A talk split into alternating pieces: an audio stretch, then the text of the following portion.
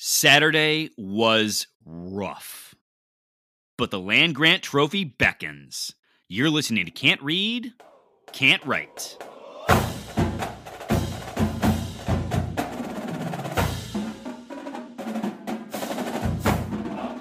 Welcome back, everyone, to another episode of Can't Read, Can't Write, the podcast that proves Spartans can talk. I'm Mike Jones, joined as always by the man who made me waste a perfectly valid can crack, Kevin Greck. Greck, how you doing, buddy? Uh, after uh, after that game, we need a little bit more than a single can crack. Is the problem? Like we need a, a, a like tapping a keg. Yeah, we, we need something like mm. it, it, it. A can crack will not do. Uh, I have. I, I am fireball adjacent if I need to. Um, mm.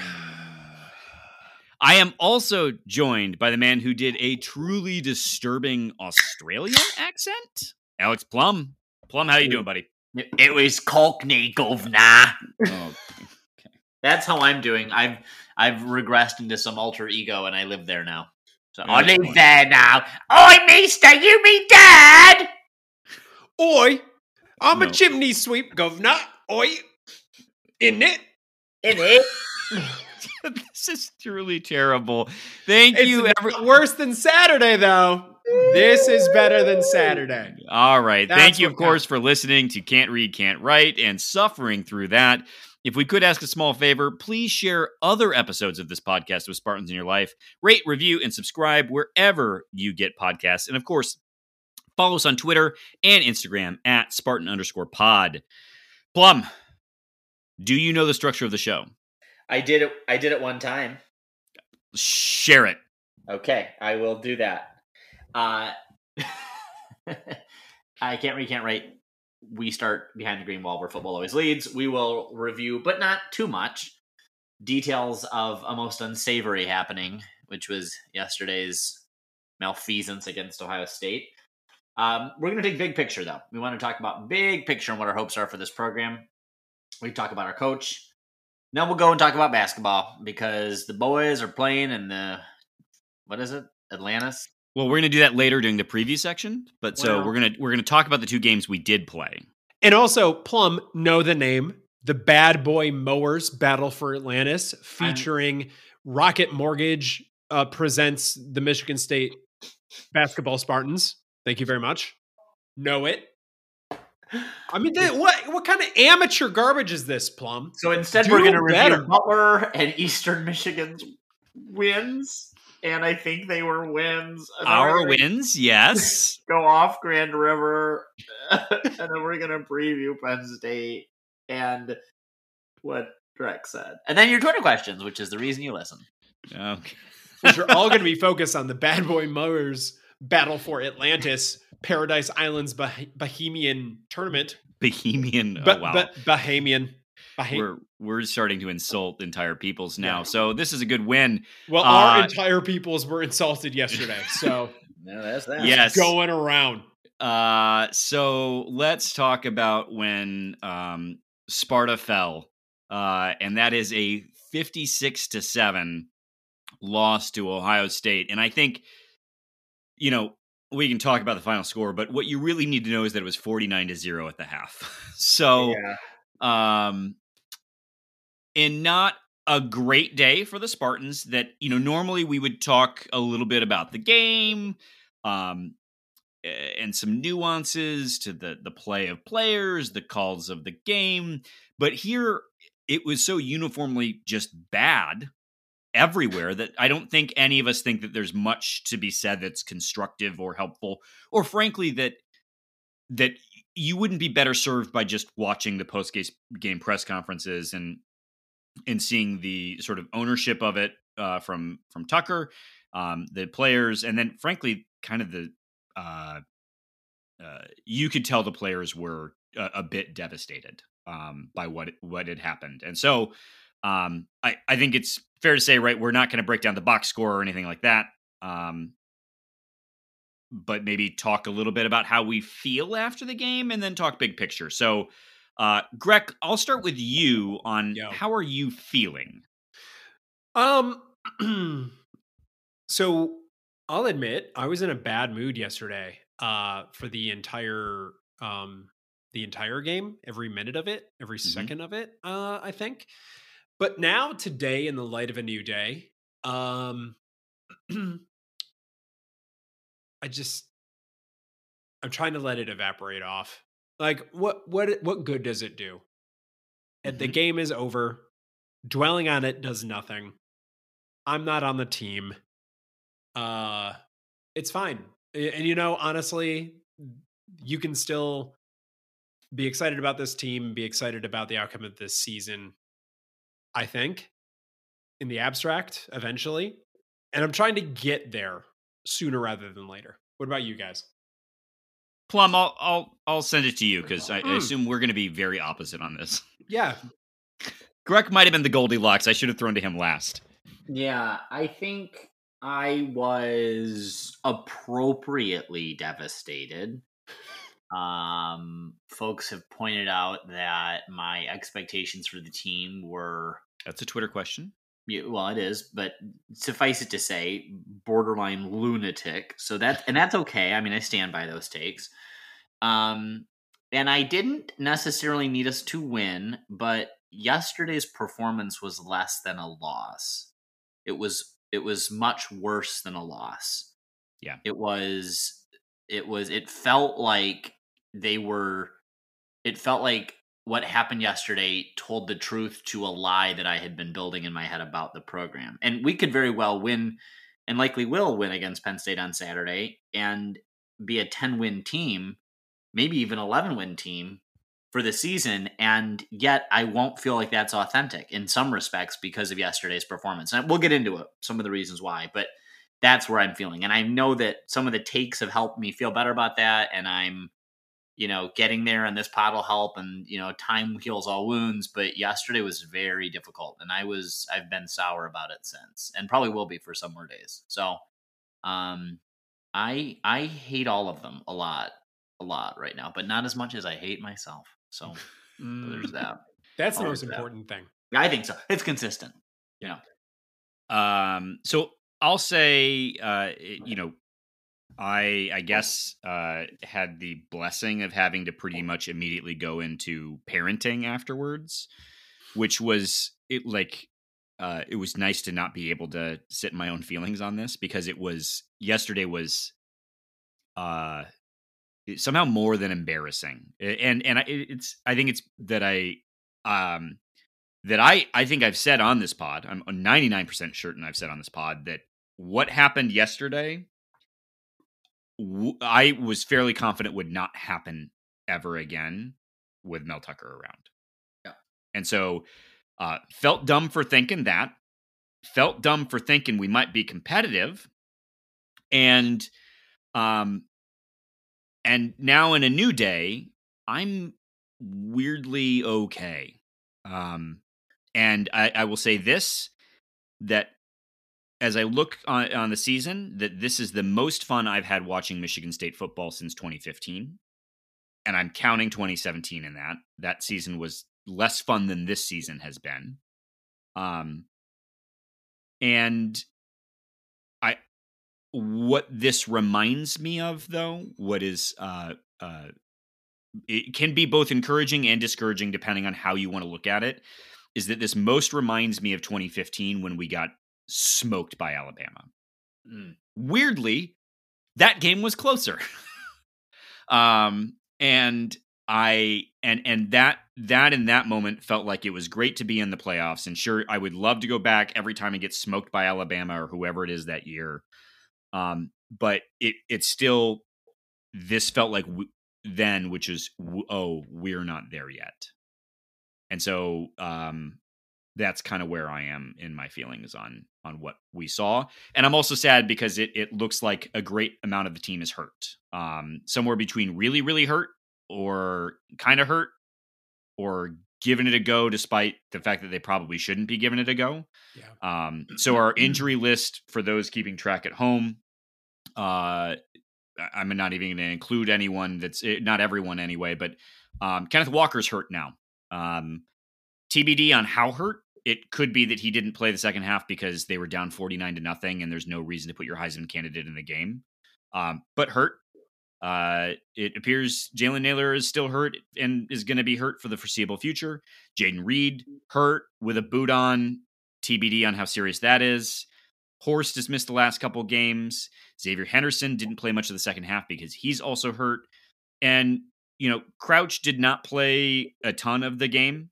Um, and I thought for sure he was going to be, considering the percentage of snaps that he's taken, was going to be an integral part of this game, which tells me he is very sub 100% um, and was playing through injuries. Plus, we got like half the team in a in a cast, and and Matty C clears one so far to the right on a field goal that you, you can't help but assume that it's because he's still hurt.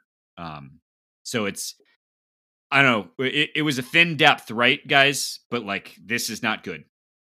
No, and it it's not good for the future either. I mean, there's still two games to play. Now, fortunately, one of those happens after a good long break. The other one's coming up in six days. Yeah. So that game is still important. There's still things that you can win. I mean, the single greatest trophy in all of sports is on the line Saturday. So I, it's concerning. It's very concerning.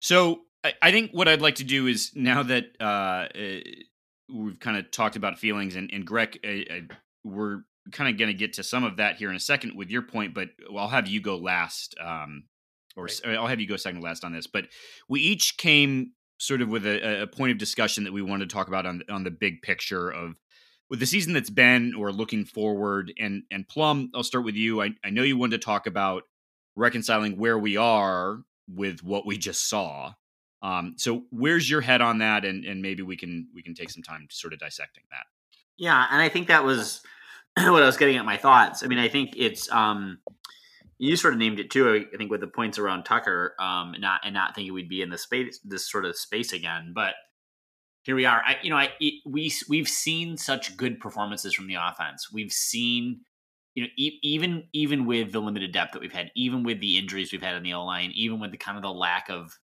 expertise or a ton of skill in the defense, we've seen moments of brilliance. We've seen glimpses. We've seen, you know, uh, Kenneth Walker just come out of nowhere. I mean, who would have told you? the kid was going to get all the press he was getting in this Heisman. I mean, it's the whole thing, and it's you you you start to build a narrative and you start to believe the narrative, and you have improbable come from behinds. I mean, the Nebraska win, the Miami win, Michigan. I mean, these were huge games for us that made you think that there was some kind of chemistry, and you hear the guys talk about it, and you look at the coaching staff, and they were focused on the process and you learn to trust the process. And we talked about bend, don't break. And then as we looked at kind of the limits of bend, don't break, then Tucker comes out after Purdue and says, I don't like that phrase. You know, that's not really a phrase I like. I don't, you know, we got to do better about getting off the field at third down. And so they're identifying the problems and they're working the problems. And, and they knew what Saturday's game had for them. They knew. I mean, you listen to it in the post game when they talked to, uh, they talked to Thorne He's like, I didn't come out and play any new defense we didn't expect. They played the defense we knew they would play. They couldn't get it done. Guys couldn't make catches. Thorne's passes kept getting tipped. Um, there were no holes for anyone to run, such as they were. I mean, it, defense was just like looked like children. I mean, this was a performance. By the way, only Akron has done worse against Ohio State this year. Only Akron we tied for the same point differential as Maryland did, but at least Maryland was able to score twice. You know, so this performance has to be uncharacteristically bad, but it exposed all of the things as weaknesses that we've been talking about all season. And it was the perfect storm of all of those failures coming into relief and the team not being able to get their feet back underneath them. Not at all. So it's hard to square that. And, you know, you will look and see Penn State. I mean, I don't have any doubt in my mind that Franklin is a just complete boob and his team is probably unraveling around him. And maybe hopefully if they even have a fraction of the injuries we have right now, the game will be competitive. But I do think it's a possible a possible win, but it's just it's hard to square it. I, it just sort of shakes your confidence in what you've been seeing all season. Yeah, uh, Greg, what do you think about that? Yeah, I, I mean, it's hard not to just be totally demoralized by what you just saw. But the, maybe it's true that Ohio State is just entirely separate. Um, And and as they kept calling out on the broadcast, and we called out last week, it's a particular strength of theirs. Uh, this passing offense of theirs against a particular deficiency in the MSU, uh, you know, secondary. So next week against Penn State won't necessarily be the same personnel, won't necessarily be you know the same level of uh, you know the same level of uh, you know making plays and and and capitalizing on mistakes. Um, so it's possible that you know things can get back on the rails after this. Yeah, I'm I'm reminded that last week, and I I know I think we kind of I think it was a little bit of an attempt to be funny, and but that you know in our preview we talked about two extra defenders and levitation required to win this game. That's right. Uh, I think it was a little disheartening that that was closer to reality, to the truth, than, uh, than aware. But but you know, I do think that um, you know, I, I remember at, after the Nebraska game that something that I talked about was that I I felt foolish for thinking the offensive line had made massive strides, that they could both simultaneously be better, and that Kenneth Walker could be really good, but that that game exposed that the offensive line hadn't made that much progress. Um, and you know, it, it just at some point in time you get out athleted, and you come up against a team that just has four and five stars on four and five stars on four and five stars in the three deep. And and and it and it at some level that really starts to rack up. But I do to Plum's point, I think about the losses that were turned into wins or could have been losses that were turned into wins. I think about the coaching staff's emphasis on the Miami game as a game that that clearly was a must win in their mind to to shape a narrative about this team. And I mean, I think about how long it's been since we've seen offense at Michigan State. Like, there's a lot to look at and say, I, man, eh, you know, it, and I've been an apologist for the defense, and I've got some some comments on that later that are less apologetic, but I, I, I can look at being just demolished by Ohio State and say, uh, there I, I think we can still say there's a ton of progress that's been made since last year, since two years ago. Yeah. Um, so that's where I am on it. Um, Greg, you wanted to look forward on the sort of remaining potential outcomes. Yeah. I mean, th- there's still two games left. This team is going to a bowl. It's only a question of which one. So there's potential this this team is 2 and 0 against, you know, those opponents. It's potential 0 and 2 um, one and one, you know, some kind of split situation. If if this team beats Penn State, they're likely going to a New Year's Day bowl uh, or a uh, group Year Six bowl. Yeah, yeah. So things can still happen. Um, what do and you that's guys incredible. Think about- that's like we should celebrate that accomplishment. As embarrassing, right? As in, that's a big deal, right? Yeah, that, I mean, it's way more than anyone ever reasonably expected at the beginning of the year. So what do we think about those outcomes? Like, let's say this team goes 2 and 0, finishes 10 and or 11 and 2 um, on the year. What does that say like about the narrative of this team relative to if this team goes 0 and 2 and is 9 and 4? Hmm. It's interesting. Plum, you got thoughts on that, or you want me to? Yeah, I'm trying to think here? about it. I mean, it it feels more appropriate in some respects, right? I mean, it feels more I mean, I'm I'm just I'm in my doldrums. So, uh, but but I'm optimistic. I don't think that happens. I mean, even if we lose, I think even if we lose uh, Penn State, I think we get a sufficiently chastened with whatever bowl assignment we get, and they mm-hmm. come back and they win. I I can't imagine us losing out. I can't. I think we're gonna. I'm I'm very confident we're gonna get to ten wins. Um, the thing is, I don't think we're getting a New Year's Six bowl. Even if we beat Penn State, even if we beat Penn State convincingly, I can't see us getting a we you're you, I I just I don't think so. You, the way that Michigan is getting so much insane love this year, you know, if Ohio State beats Michigan soundly, Michigan probably goes to the Rose Bowl, and um, certainly over us at this point with yesterday's win. I mean, they'd have sure. to get they'd have to get shellacked. I mean, worse than us. They, I mean, they would really or have the to same. on them. You know, The or same. the, the same. Or I mean, yeah, it, I mean, it's they're they're going to go before we would. I think at this point. So, um, so I don't I don't see us. I don't. I really don't see us getting a New Year's Six bowl either way. And I think because of that, I'm less. Well, if we're top twelve, we have to. I believe that's in the contract. We have to get it. with the number of Big Ten teams that are going to be ahead of us, though. I mean, Well, it would be Ohio State. It, I, we have we have to go. It, I believe are, them's the rules. Um, okay, all right, all right, all right, good. Well, But- that, yeah, but I, I do think you know, Greg, to your sort of question about the the the contrast between the two. I think the thing about the difference between going eleven and two and nine and four is that there's a part of this that we don't know who who the bowl opponent will be. Mhm. and and so you know you remember that it wasn't that long ago that that Bama had a down year and somehow we ended up playing them in a bowl game Yeah.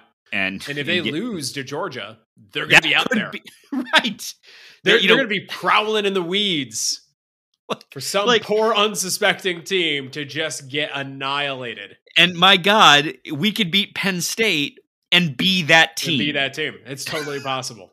and like I don't need that in my life but I mean so you know I it, I Can you imagine how many Spartan fans would pay to go watch that game? Like after what just happened with Ohio State, like it means that you have no hope whatsoever in beating a team like Alabama.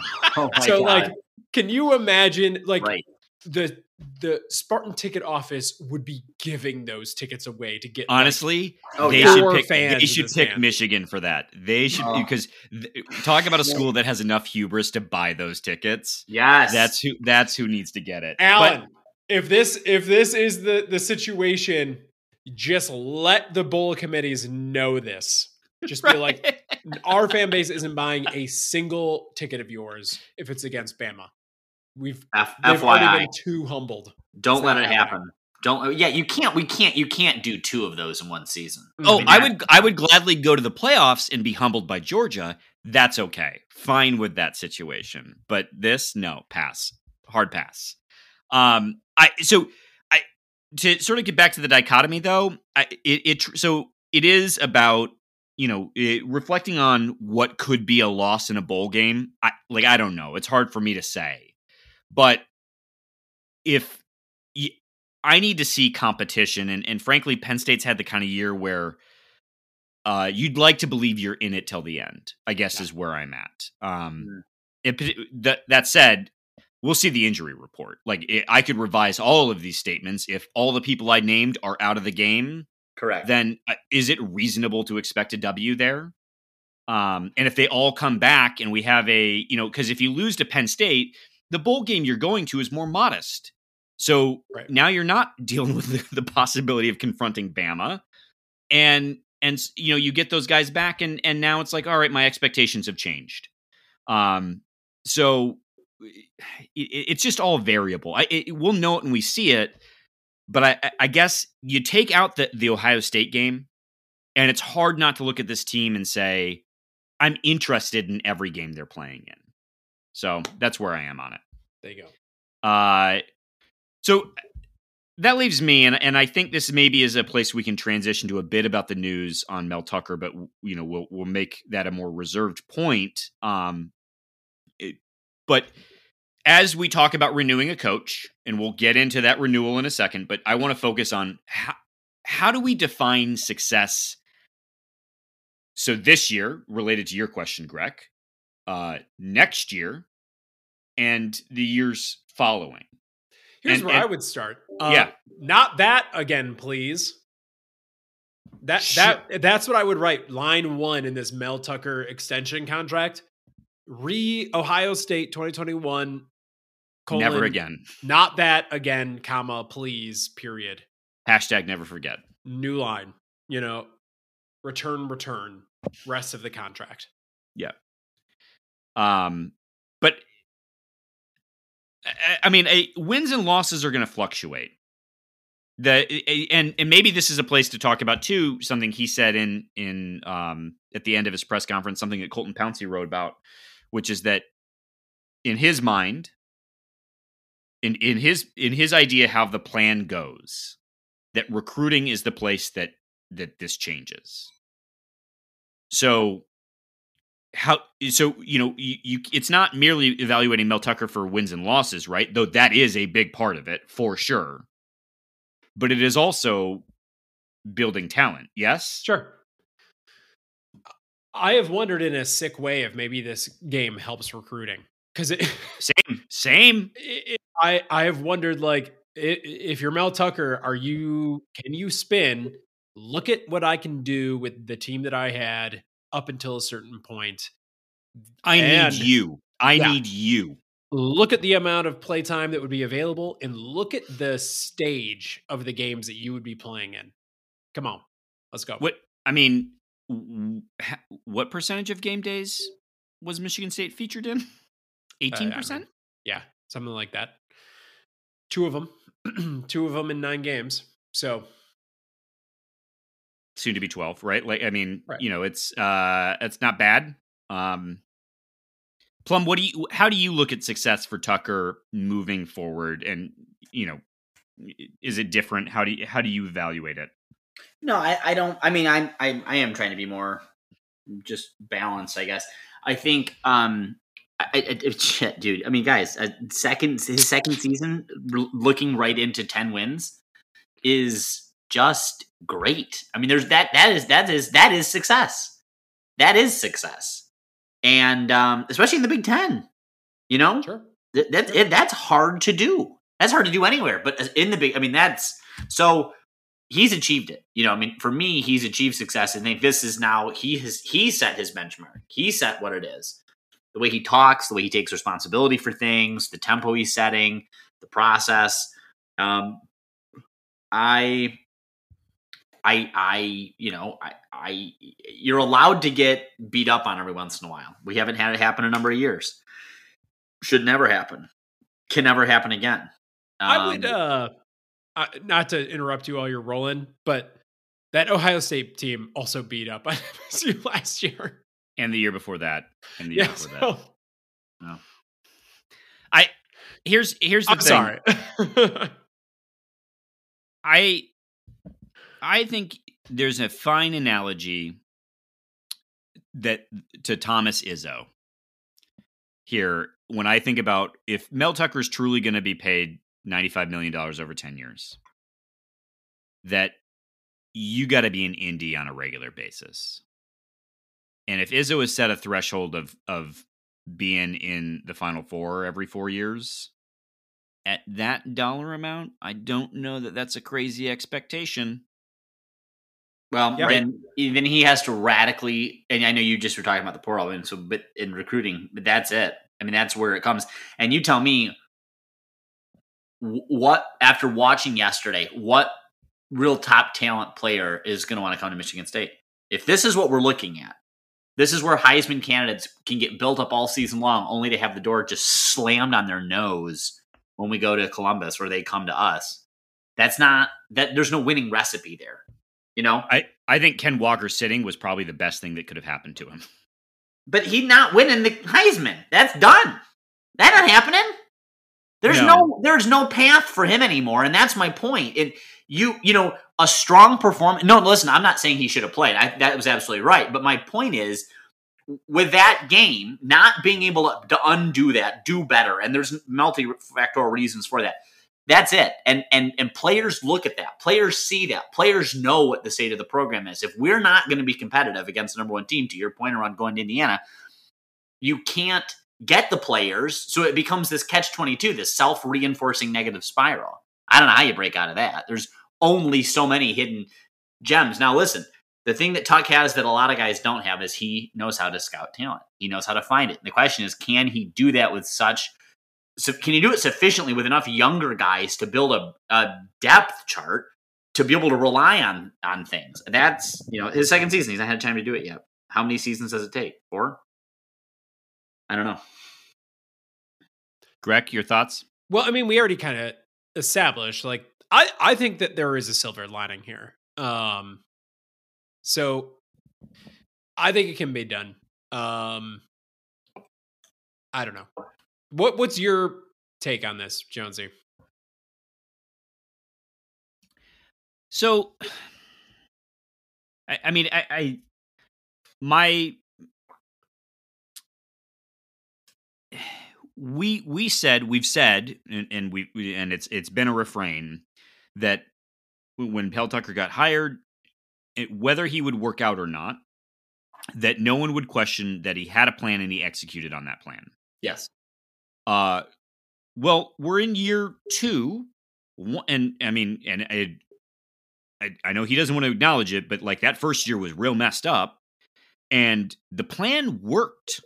Like I don't know how you don't look at this year and say the plan worked. Yes, I agree. And, and to to push back a little bit on you, Plum, he took a dude who had one Power Five offer and was splitting carries at a school with a weird offense and turned him into a Heisman candidate. Now, Ken Walker going to win it? No, it was it was questionable whether he was going to win in the first place, but it probably is not going to happen now.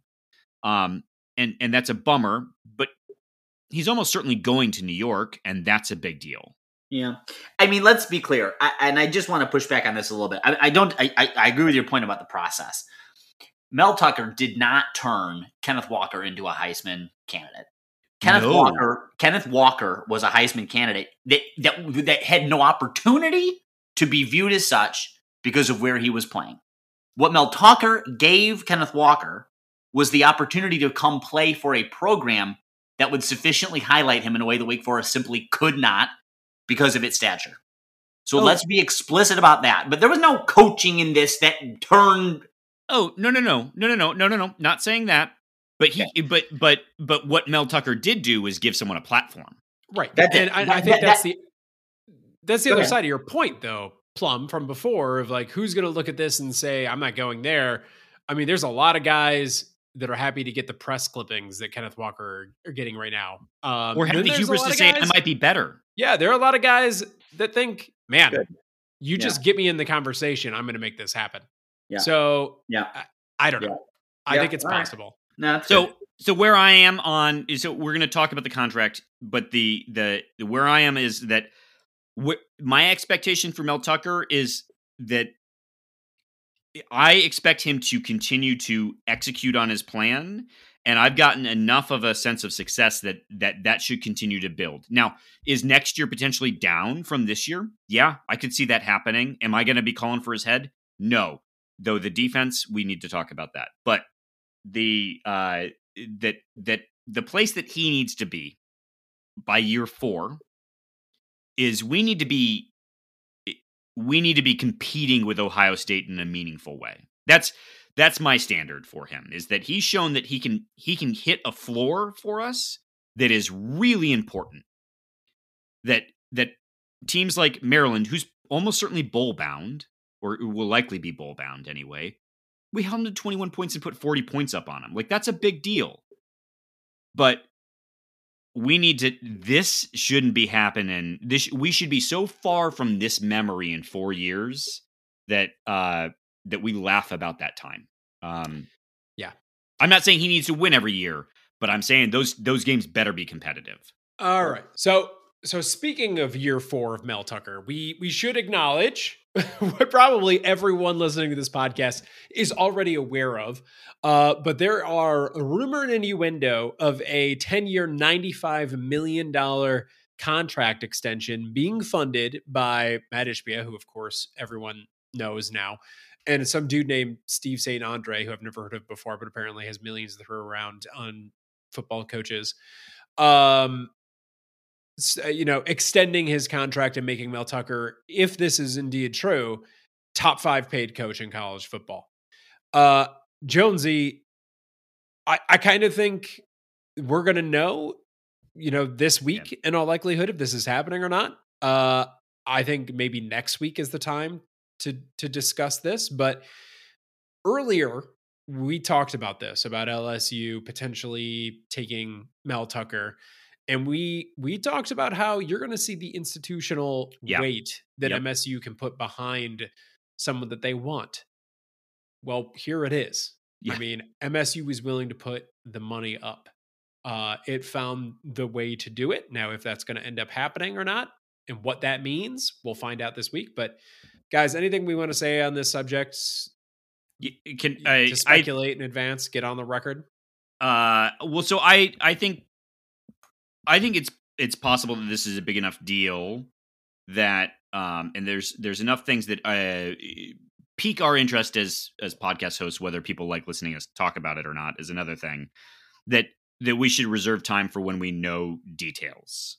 Um and maybe that's something that depending on when it comes when it happens that we we do a whole separate podcast on i don't know but the i for for folks who maybe aren't as dialed in because i think we've got a handful of listeners right who maybe aren't totally up on the latest and breaking um we should clarify a couple things because there's a lot of dumb and snarky takes that are happening in the media here uh so greg you pointed out this is donor funded yes Uh, yeah, I mean, it sounds like it. We, we don't know exactly what the breakdown is yet, but it does sound like the extension would be donor funded.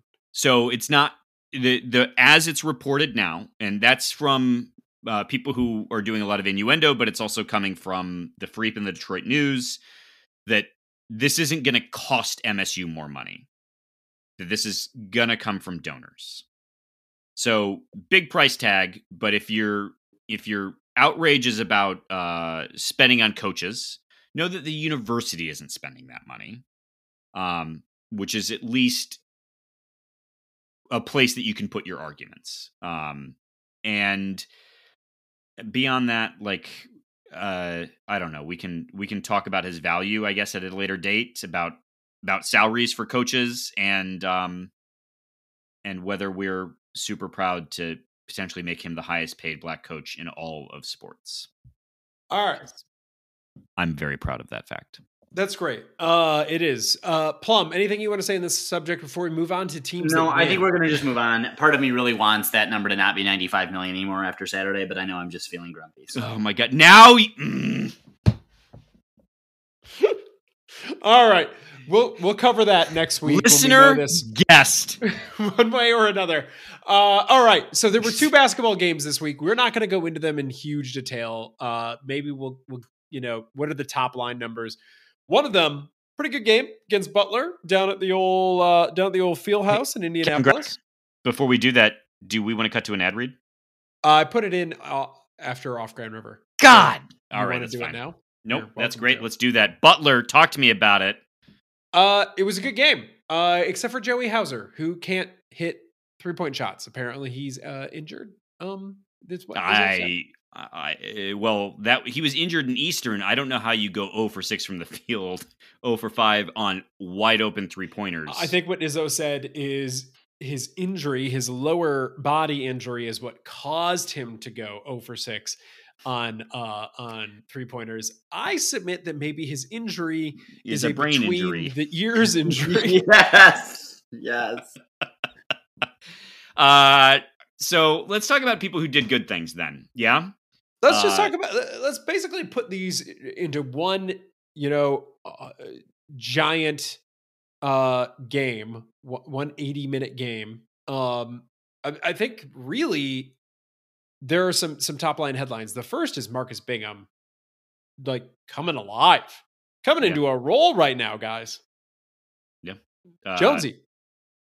So I'll I'll start with the the gimme game just for stat lines because it was his first double double. But in 23 minutes, Marcus Bingham against Eastern Michigan recorded 19 points, 12 rebounds, and six blocks. Wow. Oh, and two steals. So Marcus Bingham accounted for uh 12 at least stoppages and points Hmm. or you know potentially like i mean that's that's a big deal uh against butler marcus bingham 10 points 6 rebounds 6 blocks and 2 steals marcus bingham is uh uh got like i wasn't i wasn't prepared for the marcus bingham experience to be done yeah I think I think we all enjoyed that ride. I think we all enjoyed kind of hating Izzo for not hopping on with the experience. Uh and but Marky's not been taking three pointers. Like oh, man. yeah he didn't attempt one in either of those games did Uh, he? he did he did in East at Eastern. And ah uh notably he missed. of course of course he earned it though at that point You yes, get, you get the you get the opportunity at that. Uh, you hit a double double, you can take a three pointer. That's fine, Marky. Uh, Malik Hall, I think. It, so the two other people I think we got to talk about, or I think there's three other people we got to talk about. I, Malik Hall, uh, rough game against Butler. Yeah. Uh, 18 minutes, uh, four rebounds, uh, eight points, two turnovers. Um, not a great day. Uh, two for three from three point land. I guess that's not too shabby, but Sure. um, Eastern had a much better day um, with 15 points, nine rebounds. This is who Malik. Hall is, though. Like Yeah. Malik Hall comes alive in games. Sometimes they're games that you need.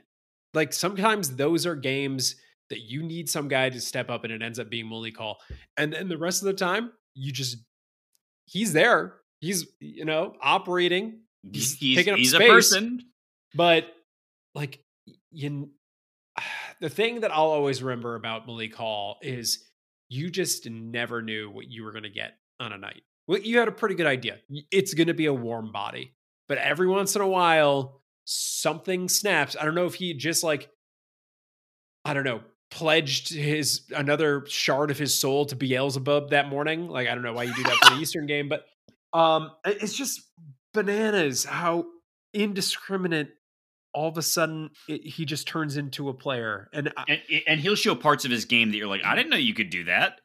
But can't you just can't we just like average this out and you get the average of him every well, he's game doing Gabe Brown reliably? things. He's doing Gabe Brown things. Maybe they should like sync up and like have a calendar and it's like this will be Gabe's day, this will be Hall's day, this will be Gabe's day, this will be Hall's day. Like figure something out. I think I think Malik needs a new mentor. I think that's what it is. Um, but well, Who has it been? I think it, I think the evidence suggests it's Gabe Brown. Um, Yeah. but Gabe also played well ish. Um, uh, no, I take that back. I take that Yeah. back because he was pretty much a non-factor at Eastern. I mean, he scored ten points, but like, The other person we want to talk about is Max Max Christie. yes, that is the other person. Say say the things about Max Christie because he seems like the real deal. Well, he uh, he did start a little bit. Uh, you know, in that Kansas game, it was it was clear that this was a freshman in his first collegiate game.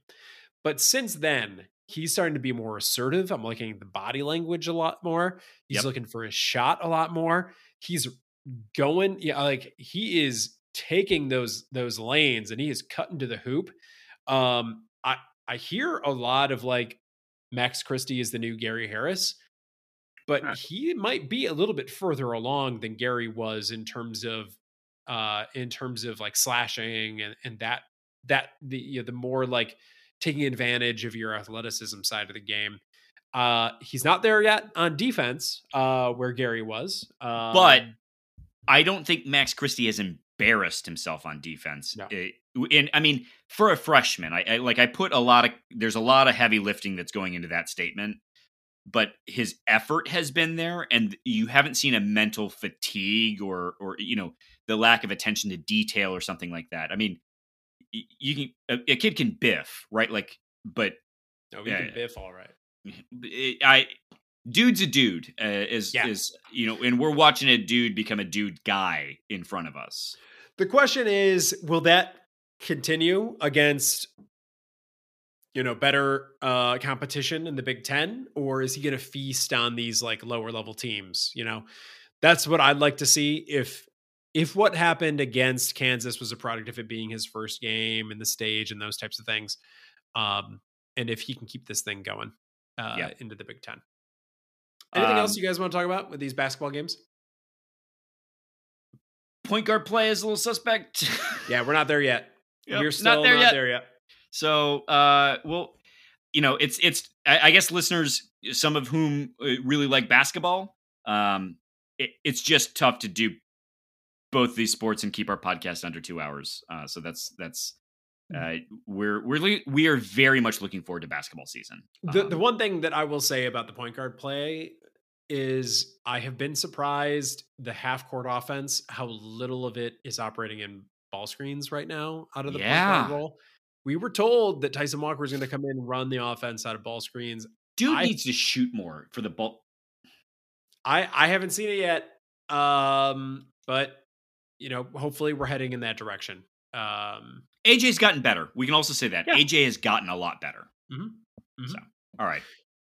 Uh, do you want to talk? You want to go? We have one thing off Grand River. Uh, Jonesy, you want to introduce this? Yeah, so we've actually this is something we teed up earlier, and, and Plum, I'd love your take on this because I think this maybe is something that you, you is is keen to you. Uh, but the University of Mississippi uh, announced a while back that they were offering academic bonuses to their uh, football players. Yeah. um, and they just paid those out uh, six thousand dollars per player, paid from gate revenues uh, for each player that remained academically eligible. Which at first, I, you know, the tweet I saw about it, I'll say this, Plum, had a lot of snark behind it. You could tell on the like academically eligible. Mm-hmm. But then I was like, yeah, but that's what's required for them to do the thing that makes the academic de- or the athletic department money. So, Correct. so who cares? Yeah. Um, so this is a really this is uh you know people conflate name, name image and likeness and Alston and and sort of going semi pro as as very different things. This is an Alston ruling from the Supreme Court. This is a consequence of it. This is an academic benefit of playing at Mississippi. What do you Mhm. think, Plum? I think it's great. Why not? Um, it, it's very much tied in to what they're doing um, in sports. I think it's a better way to connect the dots. I mean, I think they should own name and likeness too. I've always supported that. Sure. I think it's yeah. a better way. To, I think it's a better way to connect the dots between, as you've just laid out, why they're there, what they're doing, and an incentive that the school has to make sure that they remain eligible to do the thing that is raking in all this money for the program and the school. So there's a complete. it, it follows. It's a logical. It, it just makes sense. It makes sense that you would do that. I don't see the downside to it. And in fact, I also saw the snark, but I also saw the implication that the the author, uh, writer of the article at least thought that all SEC teams would be doing this Yeah. um, by next year. And I think Big Ten teams should be doing it as well. I mean, if you whether it's donors, whether it's some mix of gate fees or gate revenue or whatever else, like that's you know I, anything you can do to. And I think the other piece that's nice about the academic side is, is it does create a little bit of a level playing field because you got some guys that are going to get more limelight than others. You're going to have some guys who are going to get that you know NIL deals bigger because of their positions, quarterback, running back, yada. yada. So this is, I think, one way to kind of help create a little bit more of a level playing field, and that would probably, I would assume, help you know guys feel more the esprit de corps that you have when you're on a team and you're trying to have this collegiality. Well, this is the same money as Mat Ishbia gave. This is the same as the UWM tweet money, um, which is a big deal. Yeah. Uh, I mean, Greg, Mississippi, 100% on vaccination before other people, uh, now leading on this charge. Anything else you want to say about this? Well, I think Ole Miss has always been on the vanguard of these types of uh, Being you very know, progressive. Yeah, th- I think Ole Miss has has established itself long as being one of the country's, you know, most forward thinking and progressive institutions. So this is no it. surprise to me. Yeah. Uh, all right. Uh, let's hear from our sponsor. And we're back. Thank you, sponsor. Uh, Greg. Oh, sorry, Plum. Plum. oh, you do not need to accost me I know. at I know. all. I know. Well, that that was it wasn't you personally. It was a, this is how this is night is going.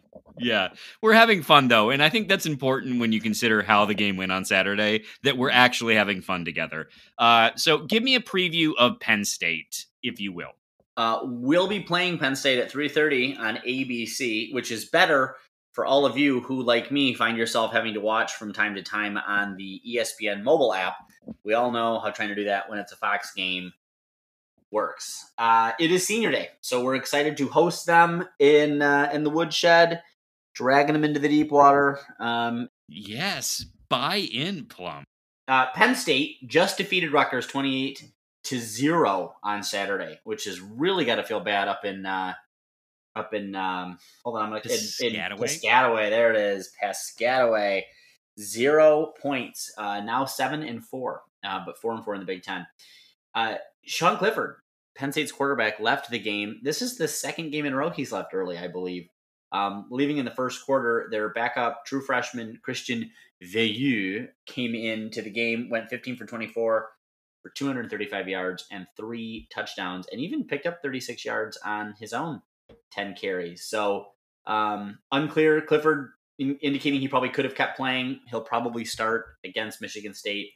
Uh, but Penn State is favored by one. And after our game and performance on um, Saturday, they deserve to be. And I always love being the underdog, especially when we're at home, because it just makes me on senior day too. yeah. Well, you know, let's let the boys show. Uh, they want to go out on top, then go out on top, boys. Go out on top. Boys, what did I miss? boys, no, you did good. Um, a couple of things to note. One, Penn State just shut out Rutgers. Um, so there, there's some momentum on that Penn State team, even in spite of a true freshman having to come in at quarterback. Um, and their defense, you know, kind of held Rutgers, who who wanted to rush the ball, uh, to a pretty anemic rushing attack. So like Rutgers, I think only got like 70 yards rushing in that game. Um, and, uh, and, and, you know, of course wanted a great deal more than that. That was the primary focus of, of their offense. Now, Penn State's defense has been ill with flu like symptoms, which is, um, Cool, cool, cool, cool. yeah, Cool. yeah, yeah, yeah, great. Uh, so we'll see what's happening here. I, I mean, I think this, guys, we, we covered this with the Ohio State game. I think to a large degree, this comes down to what guys does MSU have available? Yeah. Yeah. Who's Yep. playing in this game? Yep. You know, if Reed and Nailor are both out, who Oof. is Payton Thorne throwing to?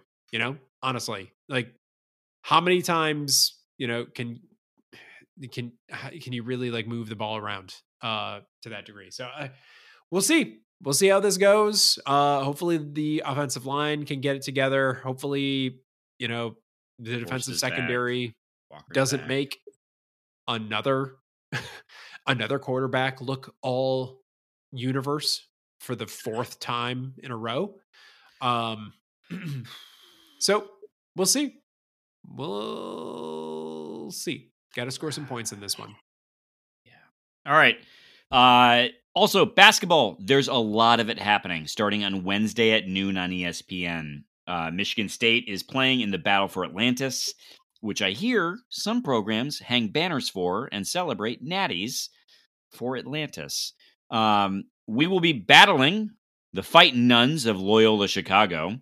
Uh, head coach Drew Valentine. This Very is exciting. worthwhile. We should talk about this. Yeah. Already the head coach. I mean, I knew that was in the offing, but yikes, it just feels weird to say. it does. It's Uh, very exciting though, and great. yeah. yeah. Jonesy, you want to introduce our listenership in case they don't know Drew Valentine? Yeah, uh, Drew, uh, brother of Denzel, so friend of the pod in a weird way. Yeah. Uh, fair to say. I think Fair so. to say that, I think. Mm, I think so. uh, started as a GA, right, for MSU. Um, Yeah. Yep. And then found his way over to Oakland, and then became an assistant coach at, at Loyola Chicago. Um, Loyola Chicago's uh, uh, head coach Porter Moser, uh, I don't remember where he went, but left this past season, and uh, Drew Valentine was promoted w- internally, and uh, by all accounts is is a pretty great coach and a and a good recruiter, and uh, will almost certainly look great this year because Loyola Chicago, who was I believe a Sweet 16 team, uh, I'm certain CT and TC will fact check me on that, um, is returning like all of their guys. Um, so they'll have a good year in front of them. Like they'll be a good team. Uh, they're currently 4 0, KenPom 32, 20 in offense, 54 in defense. Um, this is this is going to be a legit game for Michigan State. Like I I don't know what better way to say it than uh Loyola Chicago a W here is a quality W Yeah. and and should you should feel really good about that. Absolutely. Totally agree. And it, it's really interesting playing this Drew Valentine team because if he has success here, I mean, this is a guy that could be Yes. very much on the list to replace Izzo whenever probably should around. be. Yep. Yeah. Um Uh, Izzo gets this on his coaching tree, right? Because he was Yeah. a GA, or did you have to be an Absolutely. assistant? Okay. Yeah. Yeah, for sure. I mean Tucker's a Saban. Well, I mean he coached for Saban like eight times, but yeah. Um Yeah. Yeah, Yeah. yeah. Uh so rest of the field, just so people know, like this is a this is a pretty stacked um field for for the battle for Atlantis. Uh so day two will either play Auburn or UConn. Uh, Auburn is uh, KenPom 26. UConn is KenPom 21.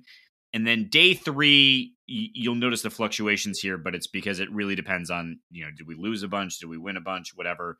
Um, some combination of the two. But day three is either Arizona State at KenPom 68, Baylor at KenPom 5, That's what happens Syracuse. when you win. Yeah, Syracuse, who none of us want to see because F Syracuse. Uh, they are KenPom 50, and then uh, please God, let's not play VCU at KenPom 109. Uh, so good field.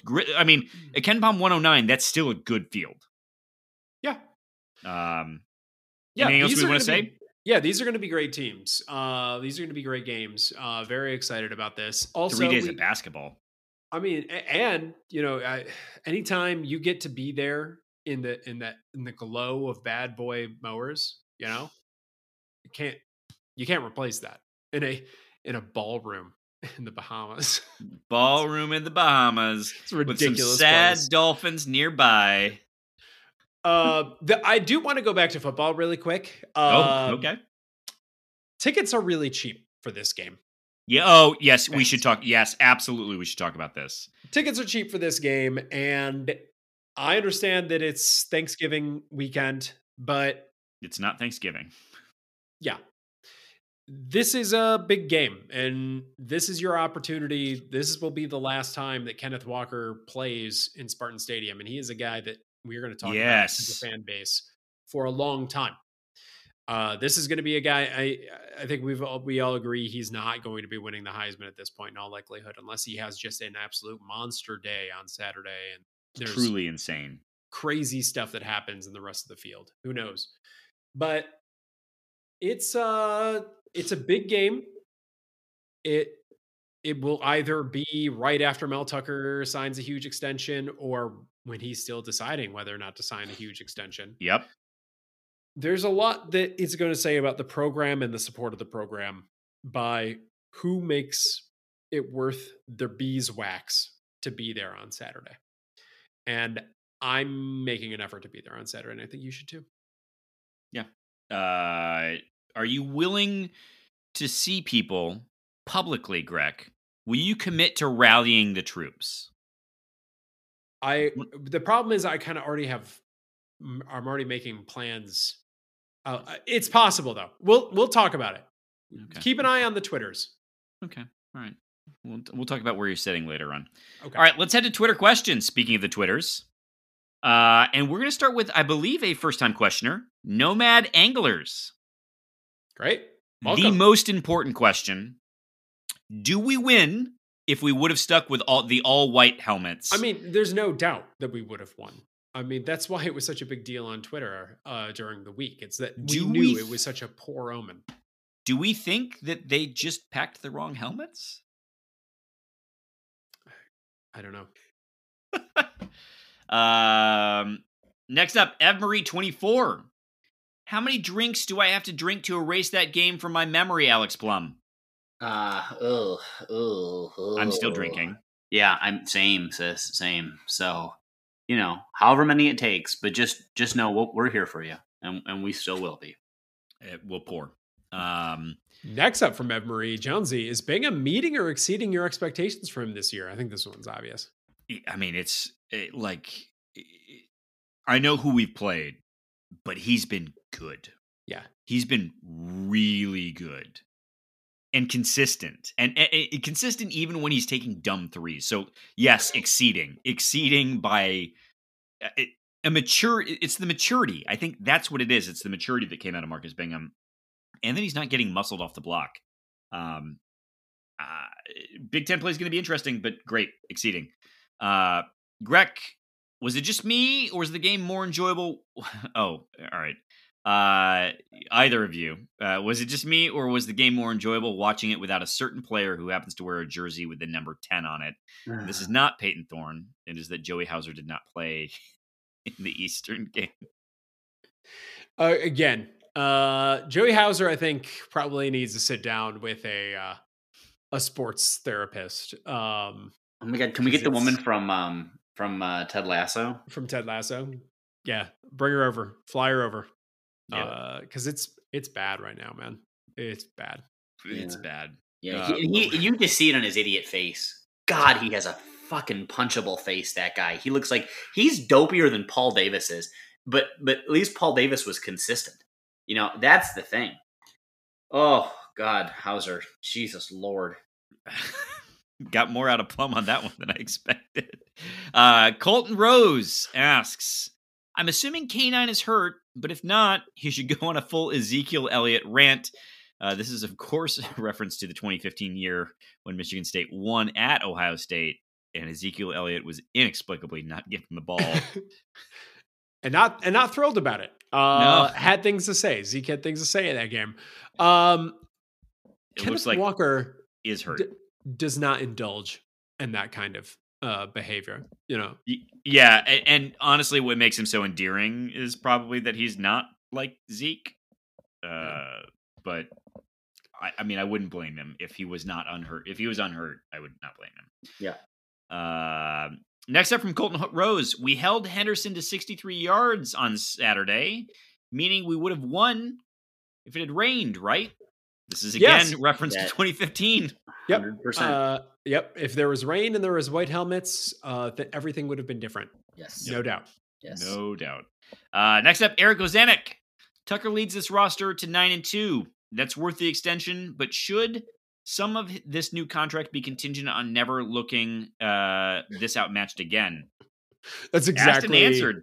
yeah, that is exactly our uh, our joke from earlier, Eric. So we should have you uh, as our second listener guest uh, host. on Yeah. Yeah, instead of an incentive-based contract, it's a, a decentive. Uh, you lose money if this happens again. Yes. Uh, I believe first-time questioner Micah Holmquist asks, "This is the fifth straight year the Ohio State game has not been competitive. Is this the talent difference? i i sorry, is the talent difference just so great that competitive games are out of the question for the time being?" Gentlemen, Yeah. thoughts? yeah, for There's- next year. Yeah, for ne- for sure for next year, and I think probably at least for for for maybe two more years. Um, there's something about it. I don't. Why would you want to go to Ohio? I mean, this- it's a terrible state. It's a terrible place to live. There's no redeeming qualities about any part of the state, I'll defend Um, Columbus. and and it's. Uh, I mean, look at the just the, the political leadership aside, which is enough to should make you want to just die. It is. It's it's un, I mean the people. Look at the people. Oh, icky, icky, icky. Pu. So I don't know. You know, my dad made this point. He's like, you know, people always talk about how hard it is to recruit in Michigan because of the cold weather. But then he said, but fuck, Ohio State has no problem with it, and they don't. The F word? So, oh, I, that's where I get it. That's that's Yeah. where Oh, get it. really? Oh, oh yeah, Yeah, a couple things I'll point out. One, uh, their congressional map that they just passed this week is ridiculous. Two, we should start a rumor that general proximity to Ryan Day will cause your Eyebrows your to also eyebrows to separate. start to Yes. yes. yes, Yep. Yeah, it's it's not that they that you lose hair; it's separation. it's the separation. Yeah, So I pointed this out to my dad, and he said, "Oh my god, that's it." Like he had had a reckoning, and he's right to. All of you should. So let's get that let's get that rumor going, and uh, that should you know quell their competitive advantage sure. um, in the in the near term. Next up from Nate C, who asked specifically of Alex Plum.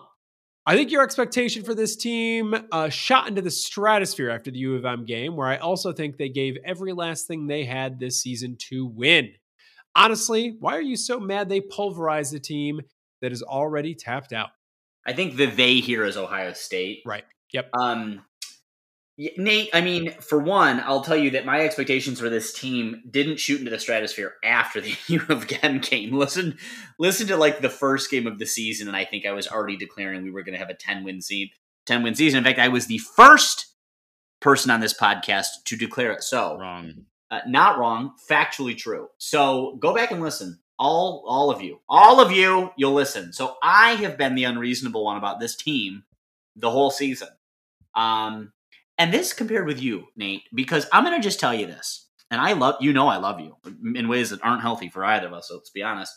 Uh your reactions to the game while it's happening on Twitter make me look sane and reasonable. So I just want you to know that I appreciate those takes because they help keep me on level ground and have prevented me from saying and doing things that I would have absolutely come to regret.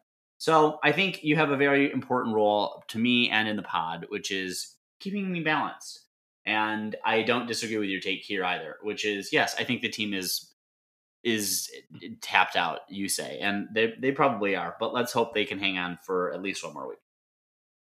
This next one from Nate C. Uh, do we still get to a New Year's Six bowl? We kind of covered that. Um, and then, so I'll, I'll, go to the next one. Jonesy, how do you think U of M will lose in the Rose Bowl? yes, yes, that is the right question. Yes. I mean, so this is fully so.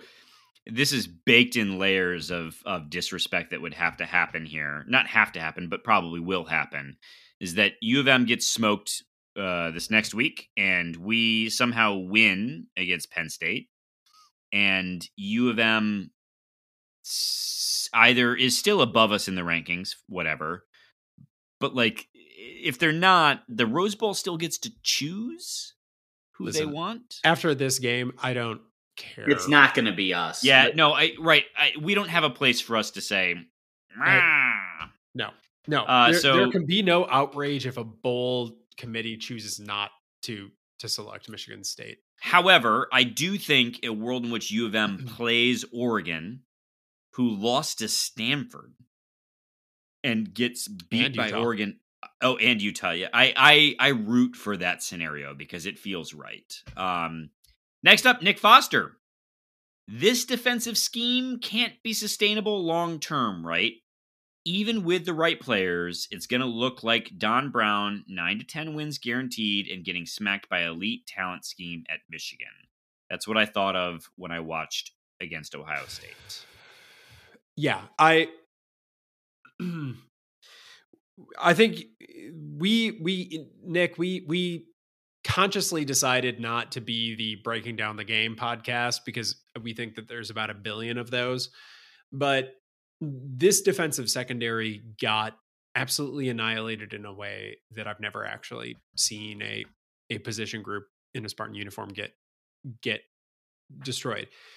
I don't know that the scheme. That, well, yeah, I there's going to be another question, Nick. I'm eh, sorry, Greg, to just jump in here, but there's going to be another question about the scheme here, and I think we should differentiate the formation with this scheme?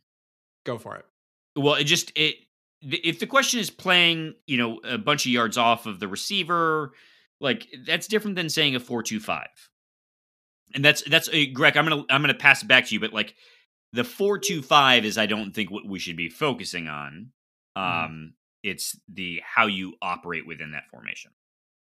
Yeah, I I think Ohio State was gonna was going to complete some of these passes against any any talent in those positions in those in those formations. So I don't know. I we'll see where this goes. I really one of the things that I haven't been sure about with Tucker is that all of the Dantonio's defensive secondary players were those that needed to get run out of the program. I don't think we're seeing that their replacements are better personally. Um, but I could be wrong about that. Um, next up from Nick Foster, uh, it's amazing that we have nine wins with this defensive scheme slash roster, but this was unacceptable, right? Like, yes, yes, yes, absolutely. it was. It, I, but I think it's worth pointing out. It seems like it's it's also unacceptable to Mel Tucker. Yeah, I mean, I, I you know, I don't think he's going to stomp his, you know, smash his fist on the the lectern or whatever. That doesn't seem like his style but you know the old Izzo like get out the hammer, smash the tape type approach. That doesn't seem like him. I mean, right? It, you know, it, I yeah. I think he it the the neutral thinking thing from Mel Tucker seems very sincere. I think he says we just got smoked. Why? Yeah. Like and and and and that's what it is. And so uh it, it very well could be it seems like his early conclusion is we don't have enough depth. Yeah. So this next question comes from Janae. Janae Yabibabi. Oh, Janae, welcome to the pod. Yeah. Janae with, with one question, the only question, how irate is plum. so irate that I couldn't even get that visibly angry for the pod this week. That's how it angry just it went all the way around the circle of You anger. dead inside. You know what? I uh, literally I I didn't watch a minute of the game on television. We were on our way back from the cider mill and we Oh listened my to the God. first quarter or part of the first quarter. I got, got I heard enough of the first quarter to tur- turn back on Jason's music. We were like, okay, done done with this game. That's done now. And then proceeded to take the dog to get dog washed. Uh, then decided to get Dog Give- washed. yeah, literally, it, it was bad. I even got in a small fight with Jason because I was being unreasonable, as you would expect, and he was finally found the end of his patience for my. he was like, bro. He's like, okay, that's enough. And I was like, yep, okay, we found the line, He was like, Um, bruh, you're not even watching the game. literally. and he was, he was while I was gone. He had it on, and he was like, I understood why you were upset. This is Uh, fun because there are other podcasts that we listen to, and we talk about how you know the hosts sometimes will cop to not even watching the games that they're uh, that they're covering, and now we're one of those podcasts. This is We great. Uh, Yeah, though, though uniquely, those podcasts are podcasts that uh, their literal job is to watch the games. Indeed. So indeed. I mean, I listened to the entire game. I, I just, it was too painful to have to watch. Uh, only one sense at a time. Uh, you're you actually people are you know enthralled with you on this because Joe Ashworth's first question is: I assume Plum is incapable of all rational thought after that game. So Plum, who should be punished, and what should that punishment entail? God, I wish I would. You know, when I had to stay off Twitter because that's how angry I was. I um, and I did have some pretty bad takes, but that you know, are still up. yeah, I should get the phone out. Where where are I don't bad really. takes? I don't delete my bad takes generally, um, unless one of you tells me to, and that's happened at least a couple times. Uh, you know, I thought everyone should be punished. I wanted mass executions. I wanted, um, you know, I wanted a lot of death. You wanted to punish their lot of parents. I wanted their parents punished. I hated them all until I listened to their post game interviews and they robbed me of my anger because they were all so thoroughly contrite. I'm still angry at Payton Thorne. I don't know that he was I don't know that he was sufficiently chastened to the level that I needed him to be, but my god, watching uh, Xavier Henderson and um, Connor Hayward was painful. I mean, you could just Well, it's their last game. I know, and it, it was Yeah. just it was just painful and sad. And so Yeah. anyway, um, because they were using words like embarrassed, because they were embarrassed, because it was embarrassing. You know, I mean, Xavier pointed out, thou, a mil- he's a hundred in front of a hundred and however many thousand, and then you know, a million people watching at home. He's like that, and to see like that's that's embarrassing. So I don't know. Uh, everyone, everyone, and no one. Um, I I was my I created my own punishment also. So Yeah, I go. felt bad for him when he's trying to justify it as like that's a that's a privileged problem, and I'm like, no, man, that sucks. Yeah, I feel bad for you. Yep. Uh, all right. Uh, next up from John Ashworth. Uh, uh, sorry, Joe Ashworth. John uh, uh, was above you. Sorry, uh, Joe. Uh, genuine question: Why do we bother punting in the second quarter at all? Great question, Joe. I mean, you, if we had the, I mean, the score would have been forty infinity. Would it have? Would it have been? Who knows? Who knows? Normally, I am the one advocating for punting less, but in this case, like, I just Uh, honestly, someone needed to have a good game, and Bryce Baringer did. there you go. Right. Uh, last up from Joe. Uh, I'm drunk in Nashville and didn't bother watching the second half. Welcome to the pod, Joe. Uh, uh, but I see we held arguably the second best team in the country to seven points and also scored seven. So we should keep our top 10 rating, right? Tie game in the second half, right? Uh, That's all that matters. I don't know how to. I mean, I think Gary Barta will fully remove us from the tw- top 25. Um, but we were 12 and 13 in AP and coaches, respectively, I think. I love how our whole fan base likes to go at at Bardo like he's not just the useful idiot for the. Oh, he for, For sure is, but but he he held his hand up and said, "I would like I would like this responsibility." I'd like to go on TV and make a fool of myself, is what he said verbatim. like full blown Iowa. Like But- he's like, I'd like to rep my school. But we we like to treat him like he makes these decisions himself. and It's fun to for me. Uh, so yeah, I, I think this is the number three team in the country, Joe. Uh, because of that second half performance. Next up from C, from CT and TC, and I think we This can is- lump these together. Um, yeah. So has anyone seen the Wheel of Time? no, I didn't know Yes. that it was out. Yes, we started watching it. It's the Oh. acting is pretty bad, but it's still a fun little show. All right. So Plum, uh, what do you think of the depiction of the Trollocs? You know what? They are terrifying. And I think one of the things that I like the most about this is the violence that they represent is totally unhinged and it is it seems to be out of pace with like where the rest of you what what you would expect the violence to be just how other shows would prevent it present i mean they're truly they're unstoppable they're almost kind of like the white army that you're already seeing this early into the or the night army or whatever the white walkers this early into a show so it's kind of flummoxing uh favorite character so far um, that the guy, he's just kind of cute with a little like red hair. He's kind of a Goomba. I mean, again, I think he's Danish or or Dutch or something, and so his attempt at a British accent is pretty bad. Uh, but you know what? Handsomeness you can forgive a lot. Favorite scene from the first three episodes? Uh, I liked when the girl uh, outran the Trolloc by jumping into the pool and then like stabbed him in the throat when um, he tried to go in after her. And uh, for those who are keeping track on your bingo card at home of Alex Plum would be the one to talk about Wheel of Time, you win. Yep. Good job. Great. Uh, next up, Mike Jones, who asks, "Update, Mr. Jones. The Xmas tree still isn't up in my house, but it looks like it will happen Wednesday. I call this a victory for me. Greg, how's my formatting? Happy Thanksgiving, gentlemen. I'm What? not going to acknowledge any of this. I will say Happy Thanksgiving, Mike Jones. Miss you, buddy. yeah. Yeah. Happy Thanksgiving. Yeah. Congratulations. What would be more painful? Next from Mike Jones.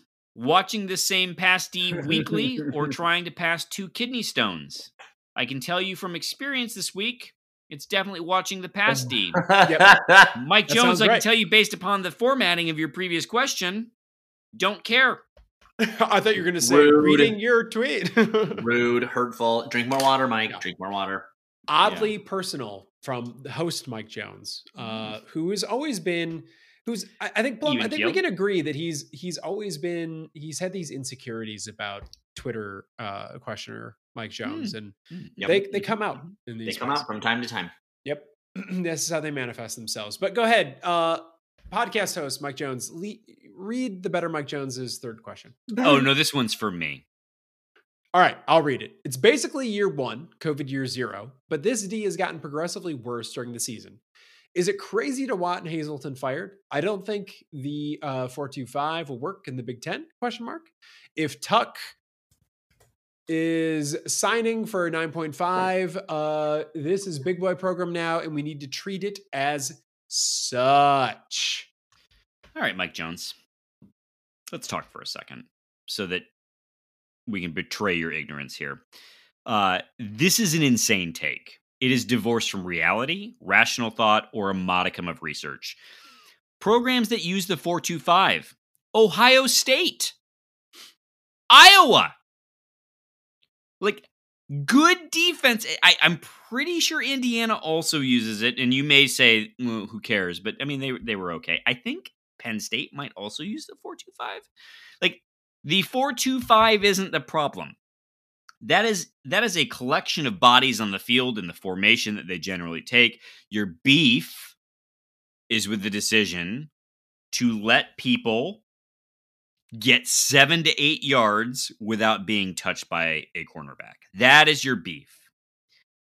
So let's set the 425 aside for a second.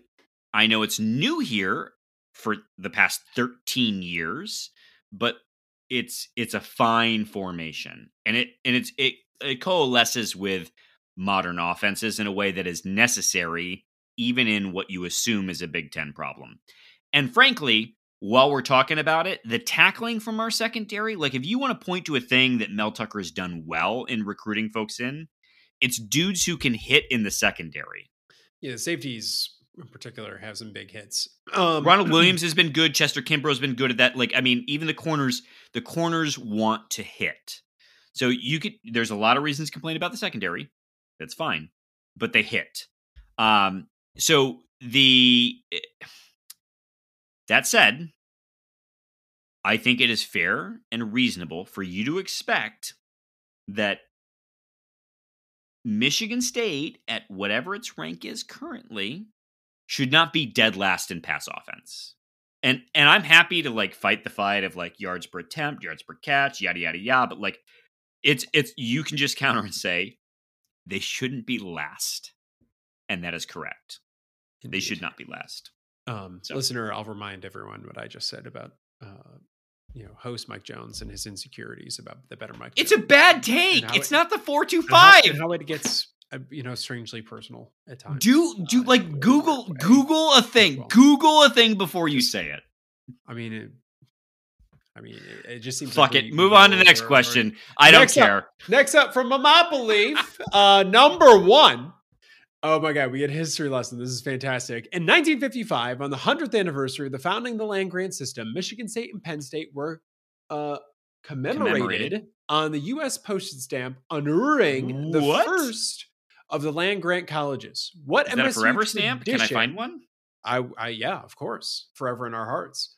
Uh, what MSU tradition or value would you like to see now highlighted on a stamp? I mean, there's one obvious answer to this. What's your answer?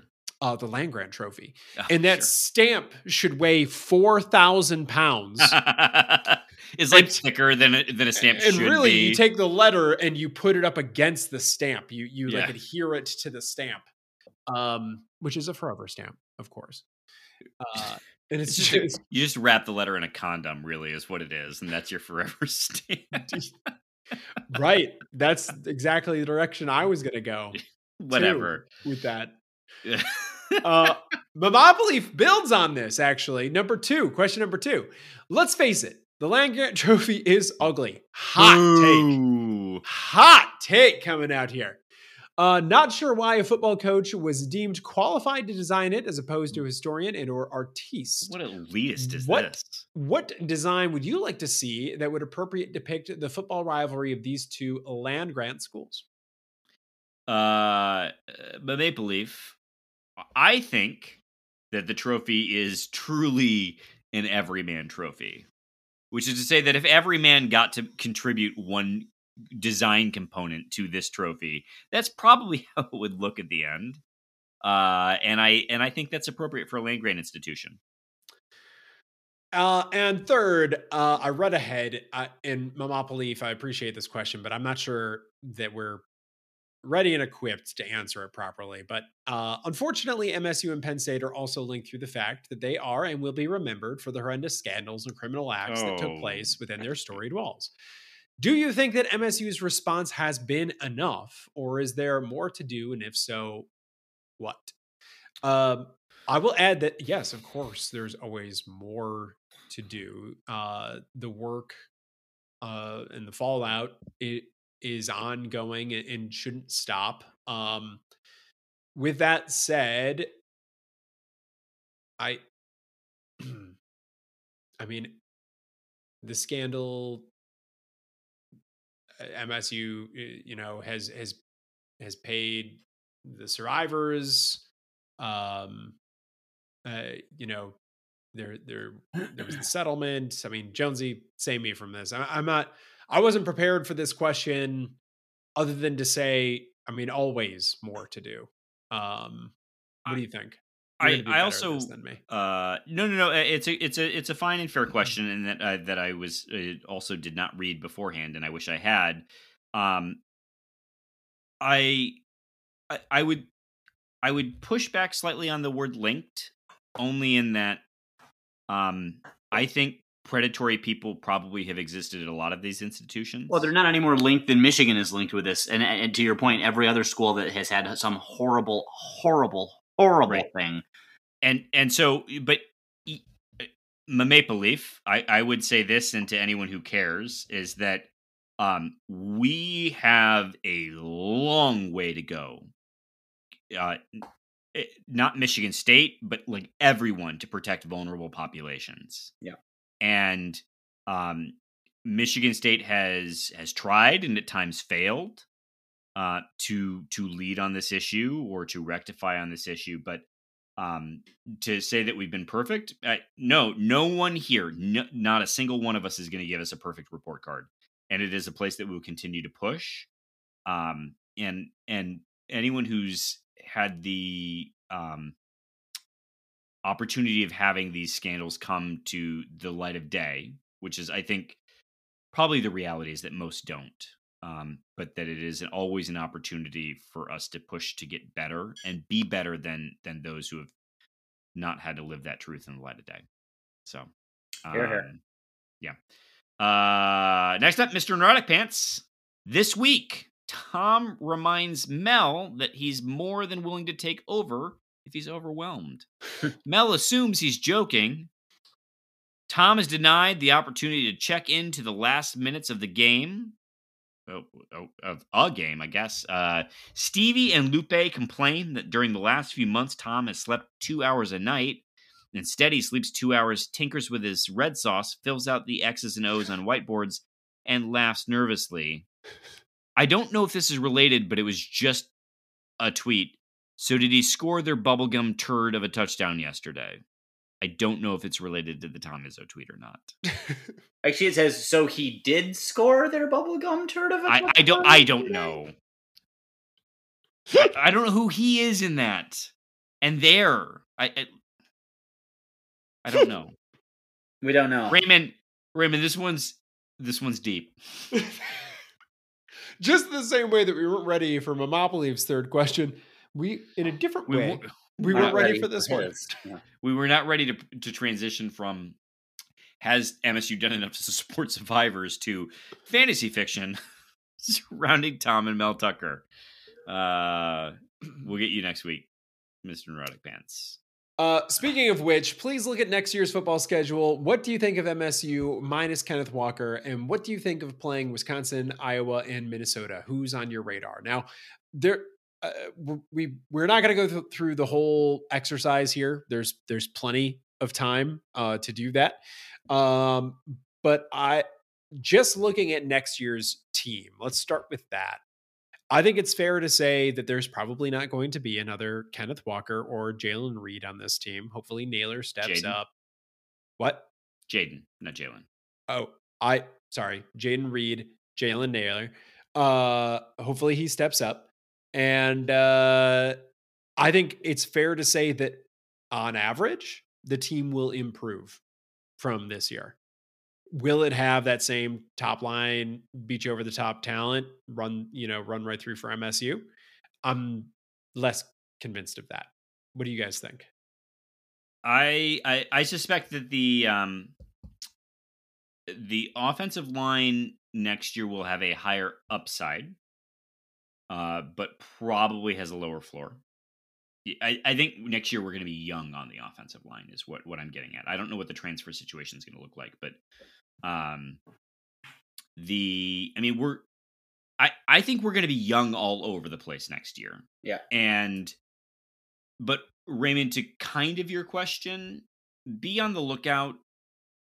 It's not. It's it's almost certainly not going to be Ken Walker, but MSU's in the hunt for for some guys at the running back position as transfers that you're not going to be mad about.